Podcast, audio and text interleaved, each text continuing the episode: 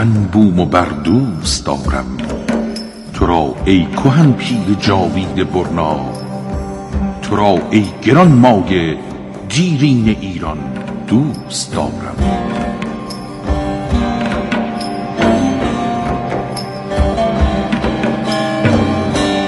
ایران در گذر زمان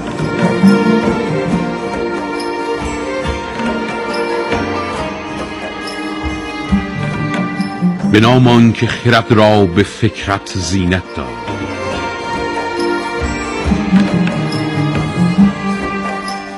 درود بر ایران تندیس با شکوه تمدنی دیرین و سلام بر ایرانیان روح جاودانی این خاک برین.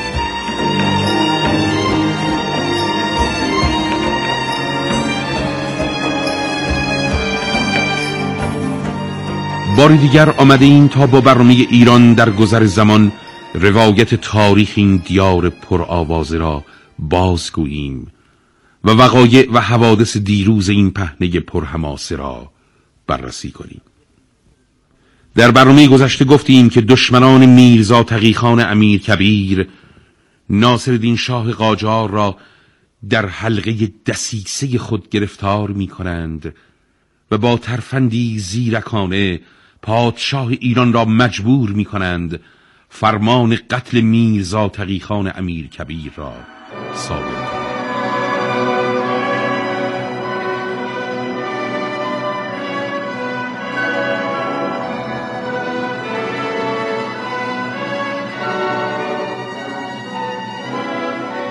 زمان سال 1268 هجری قمری. سیاست زخم خورده ایران در فاجعه قتل میرزا تقیخان امیر کبیر.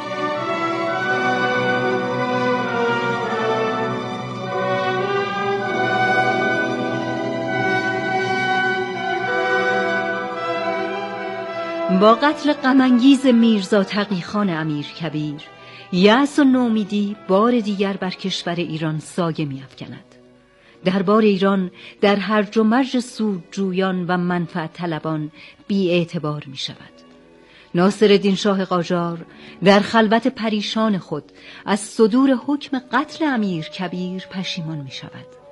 هرچند با مرگ امیر کبیر ستونهای مستحکم اعتبار ایران فرو می ریزد اما شاه قاجار با اتکا به آنچه از میرزا تقیخان امیر کبیر فرا گرفته بود سعی می کند در وضعیت سیاسی، فرهنگی، اقتصادی و نظامی کشور تغییراتی را به وجود آورد و خواسته های میرزا تقیخان را برآورده سازد.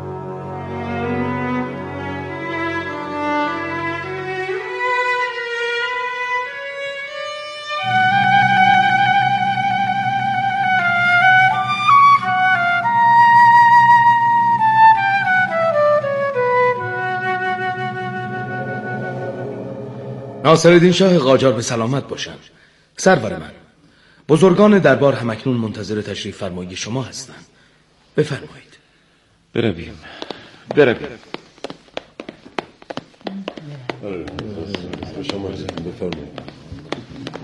سلام بر بزرگان دربار ایران. خوش آمدید. آینده با سلطنت ناصرالدین شاه قاجار.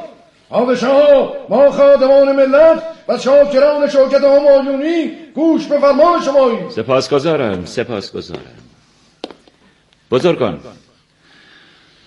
همانطور که همگی اطلاع دارید مدتی از مرگ میرزا تقیخان امیر کبیر میگذرد.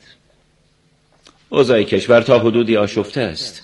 چون این به نظر می‌رسد که با مرگ امیر کبیر سکان هدایت کشتی ایران از دستانمان خارج شده. سربر من بهتر نیست برای مقام صدارت اعظم ایران جانشین انتخاب کنید و بخشی از مسئولیت ها را به او بسپارید. همینطور است. به همین منظور من میرزا آقاخان نوری را به مقام وزارت اعظم ایران منصوب می کنم تا با درایت خود کشتی طوفان زده ایران را به ساحل امن آرامش برساند. ضمنا تصمیم دارم برای بهرهگیری از علوم و فنون جدید به کشورهای اروپایی سفری کنم. سرور من ناصر شاه. این نخستین باری است که یکی از پادشاهان ایرانی به کشورهای اروپایی سفر می کند اولین مقصدتان کدام کشور است؟ قبل از عزیمتم به اروپا به عراق می روم و پس از زیارت عتبات عالیات در این کشور راهی اتریش می شوم اما سرور من چرا اتریش؟ فرانسوا جوزف اول پادشاه اتریش به طور رسمی از من دعوت کرد تا به این کشور بروم.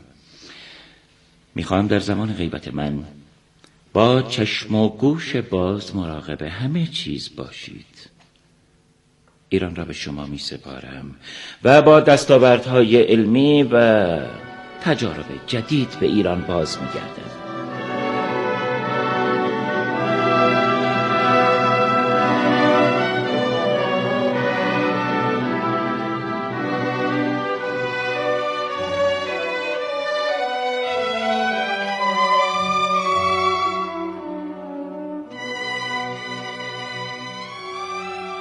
ناصرالدین شاه قاجار پس از زیارت عتبات عالیات در عراق به همراه میرزا حسین خان سپه سالار، دکتر تولوزان وزیر مختار اتریش، یک طبیب انگلیسی و یک عکاس باشی به همراه جمعی از آجودانهای دربار از راه رشت و با کشتیهای روسی آزم پترزبورگ می شود و از آنجا به طرف کشور اتریش حرکت می کند. پس از آن پادشاه ایران در مسیر سفر خود به برلین، بلژیک، انگلستان، فرانسه، سوئیس و ایتالیا می رود و با مقامات عالی این کشورها ملاقات می کند. اتریش مقصد نهایی سفر پادشاه ایران در میزبانی ناصرالدین شاه قاجار مهیا می شود و در استقبال از شاه ایران نوای شادی سر می دهد.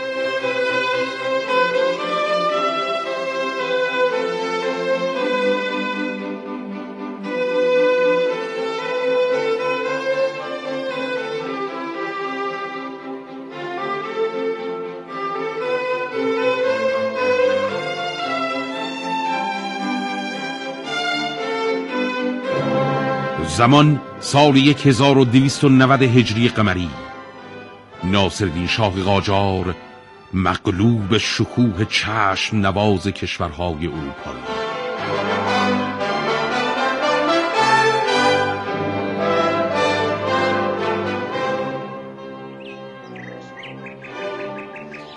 اروپا در نظرم چیزی از بهشت برین کم ندارد. همه چیز زیبا و چشم نواز است. همینطور است سرورم. کشورهای اروپایی در علوم و فنون مختلف پیشرفت های چشمگیری داشتند. کاش می توانستم همه ایرانیان را همراه خود به این سفر بیاورم تا آنها نیز چون من مبهوت زیبایی های این کشورها بشوند. سرورم ناصرت شام آیا طی مدتی که ما در اروپا هستیم با مقامات عالی اروپایی درباره برقراری روابط صنعتی و اقتصادی صحبت می‌کنید؟ گرچه اولین سفر من به اروپا جنبه تشریفاتی دارد اما دیدی که در لندن از کارخانه های اسلحه سازی پارچه بافی از پایگاه های دریایی و ناوگان جنگی بریتانیا دیدن کرده. یادم هست. این را هم به یاد دارم که تا چند اندازه تحت تاثیر پیشرفت علم و صنعت در این کشور قرار گرفتید؟ درست است درست است. ما به زودی به ایران باز میگردیم اما با اندیشه های بزرگ. و طولی نمی کشد که دوباره به اروپا برمیگردیم و فرهنگ اروپایی را در ایران رواج می دهیم انشاءالله.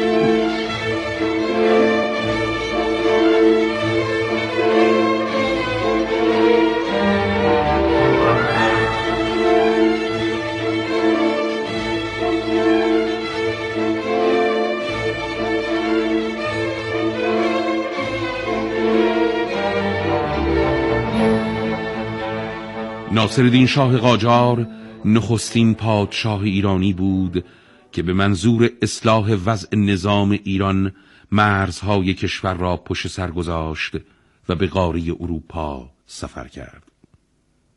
علی اصغر شمیم درباره سفرهای ناصرالدین شاه به اروپا می نویسد سفرهای ناصرالدین شاه قاجار به اروپا و مطالعه در وضع حکومت کشورهای اروپایی او را به ایجاد تغییر در نظام حکومتی ایران ترغیب کرد شاه ایران میل داشت تغییراتی بنیادی و اساسی در امور اداری کشور پدید آورد به همین دلیل بود که در سفرهایش به اروپا حاج میرزا حسین خان سپه سالار را نیز همراه خود می برد. حسین خان سپه سالار مردی متجدد و از پیروان امیر کبیر و از طرفداران تمدن جدید اروپایی بود. علی اسخر شمیم در ادامه می نویسد اما مشاهده وضع کشورهای اروپایی و ملاقات ناصرالدین شاه با امپراتوران روسیه، آلمان و اتریش این پرسش را در ذهن شاه ایران پدید آورد که چگونه و از چه راه می‌تواند قدرت و سلطنت خود را در ایران حفظ کند به همین علت برای آنکه دریچه اطمینانی برای رژیم استبداد مطلقه خود به وجود آورد از استبداد خود کاست و به سبک ممالک اروپایی در سازمان سیاسی و اداری ایران تغییراتی به وجود آورد و با بهرهگیری از برخی علوم و فنون دولتهای اروپایی برخی مظاهر تمدن جدید را در ایران رواج داد.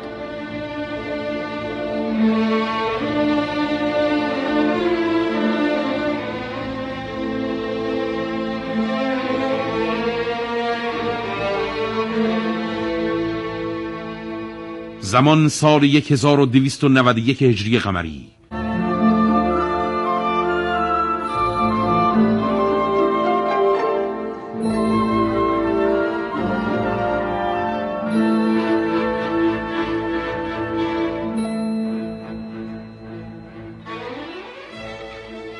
سرور من. به محض دریافت پیغام شما خدمت رسیدم. گوش بفرمانم میرزا حسین خان سپه سالار تو نیز چون من می‌خواهی تغییرات چشمگیری را در اوضاع حکومتی ایران به وجود بیاوری درست است؟ درست است سرور من. مخصوصا از وقتی که همراه شما به اروپا رفتم و از نزدیک پیشرفت های علمی فرهنگی آنجا را مشاهده کردم. من نیز تصمیم گرفتم نظام اداری ایران را تغییر دهم. به همین منظور وظایف و تکالیف وزارتخانه ها را تنظیم کردم و برای آنها میفرستم. سرور من ناصر شاه آیا قصد ندارید در خود وزارتخانه هایتان تغییراتی را به وجود بیاورید؟ اتفاقا به این مسئله فکر کردم. قصد دارم برای رسیدگی به برخی امور مهمتر جامعه مثل مالیه، جنگ، عدلیه، علوم، داخله و خارجه وزارتخانه هایی را تأسیس کنم. فکر خوبی سرور من خوب. اگر این اتفاق در ایران بیفتد هر کس وظیفه خود را می‌داند و تقسیم وظایف به درستی انجام می شود اما اما سرور من اخبار وزارتخانه ها را چگونه دریافت می کنید؟ حسین خانه سپه سالار. اگر ما این شش وزارتخانه را تأسیس کنیم برای رسیدگی به گزارش کار هر وزارتخانه روز معینی را اختصاص می دهیم در این صورت هر هفته ما در جریان عمل کرده وزارتخانه ها قرار می گیریم و به این ترتیب اوضاع حکومتی ایران را زیر نظر خواهیم گرفت.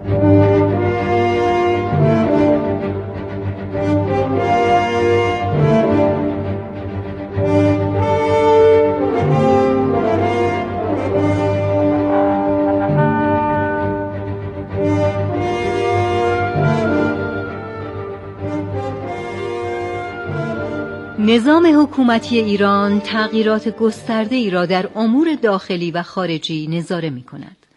میرزا حسین خان سپه سالار با ناصر شاه در اجرای اصلاحات همکاری می کند. پادشاه ایران قوانین و مقررات مربوط به حدود و اختیارات وزیران، عمال عالی رتبه دولت، سران سپاه و فرماندهان ارتش در تهران و شهرستانها تدوین می کند و به اجرا می‌گذارد با اجرای این مقررات تا حدودی از تمرکز امور در پایتخت کاسته می شود و حدود اختیارات وزیران وسعت می یابد.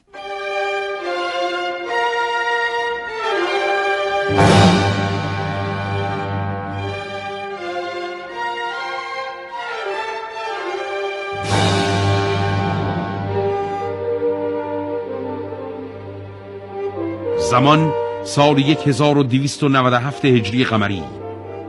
دومین سفر ناصرالدین شاه قاجار به اروپا و تأثیر آن بر روند اداری سیاسی ایران.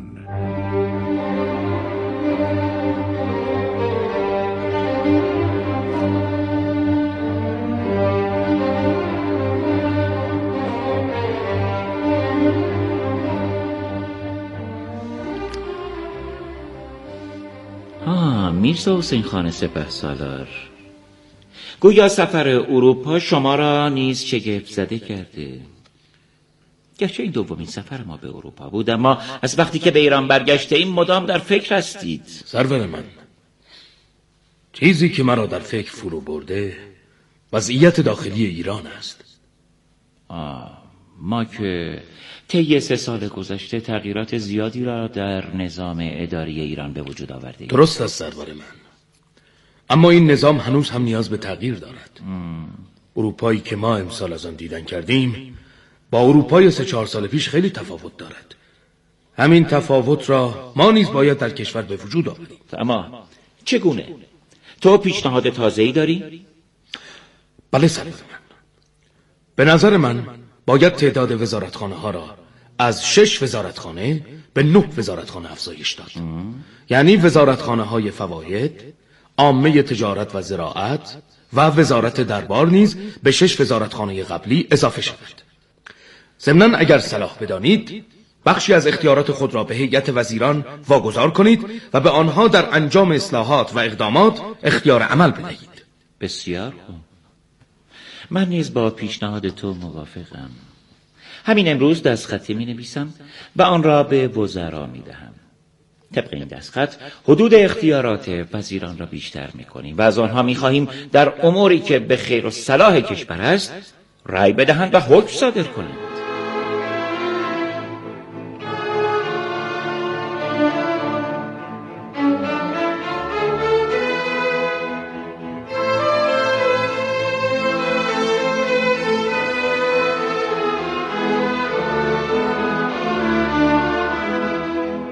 ناصرالدین شاه در دومین سفر خود به اروپا از روسیه و اتریش درخواست کرد.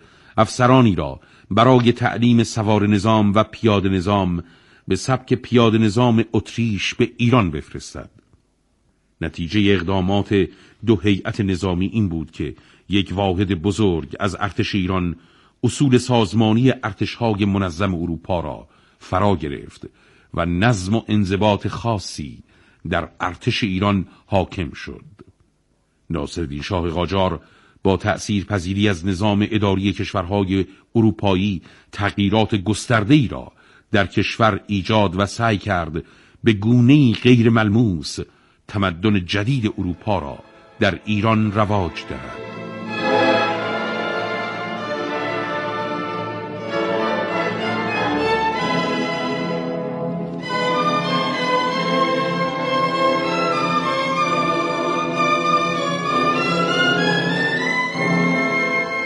زمان سال 1305 هجری قمری.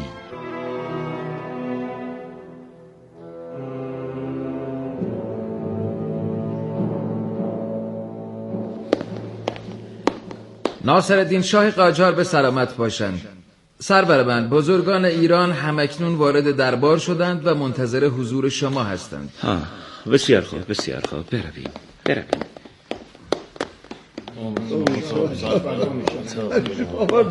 آینده با سلطنت ناصر شاه قاجار آینده با بزرگ. ناصر شاه قاجار به سلامت باشند. ما بزرگان دربار ایران بی صبرانه منتظر شنیدن فرامین شما هستیم. بزرگان من بعد از دومین سفرم به اروپا با آرمانهای جدید و تازه‌ای به ایران برگشتم. شاید اگر شما هم جای من بودید به همین اندازه تحت تاثیر فرهنگ و تمدن اروپا قرار می گرفتید. سرور من آیا آرمانهای شما چیزی فراتر از آرمانهای میرزا تقیخان امیر کبیر است؟ خیر. هر آنچه را که من امروز قصد دارم در کشور اجرا کنم ادامه همان چیزی است که امیر کبیر در سر داشت. من می‌خواهم خدمات گسترده ای را به کشور ارائه کنم.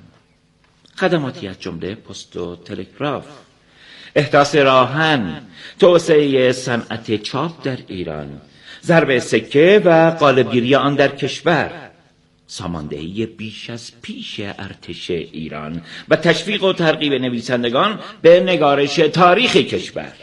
سرور من اینها که فرمودید خاصه ما نیز هست اما اما چگونه می‌توان به همه این آرزوها رسید؟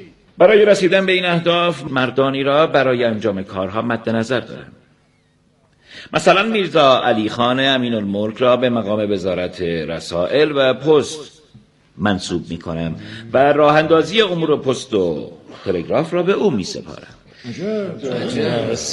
من در اروپا دیدم که خط راه آهن تا چه اندازه در سرعت بخشیدن به کارها تاثیر داشت. به همین منظور در زمینه احداث خط آهن نیز از بازرگان ایرانی حاج محمد حسن امین الزرب کمک می‌گیرم و در این راه حتی حاضرم به کشورهای انگلستان و روسیه نیز امتیاز بدهم. از امیر نظام گروسی هم می‌خواهم که از فرانسه برای ما یک دستگاه ضرب سکه بفرستد. اداره امور زراب خانه را نیز به حاج محمد حسن اصفهانی واگذار می‌کنم.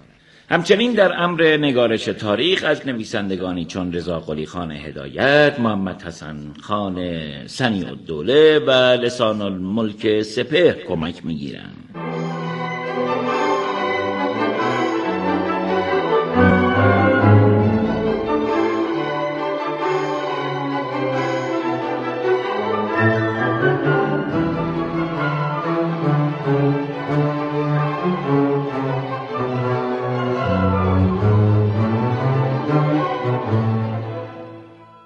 استبداد و جاه طلبی ناصرالدین شاه قاجار آهنگ ناموزونی را در گوش ایرانیان می نوازد. روایت تاریخ سلطنت ناصرالدین شاه قاجار را در برنامه آینده پی خواهیم گرفت.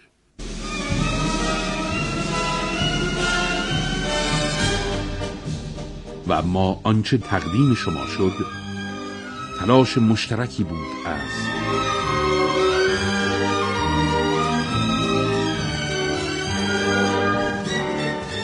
سردبیر زهرا فقیه میرزایی.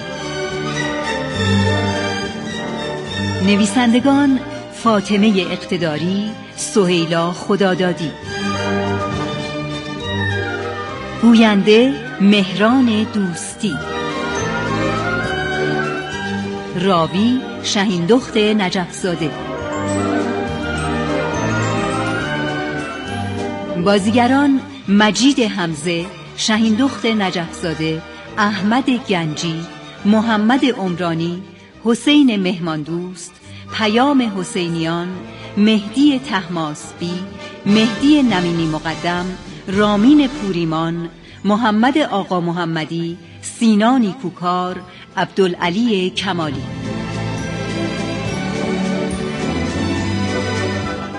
افکتور فرشاد آزرنیا کارگردان مجید حمزه. صدا برداران اکبر نیکاین ناصر سلیمانی. تهیه کننده زهرا عبدالله زاده تا سلامی دوباره بدرود.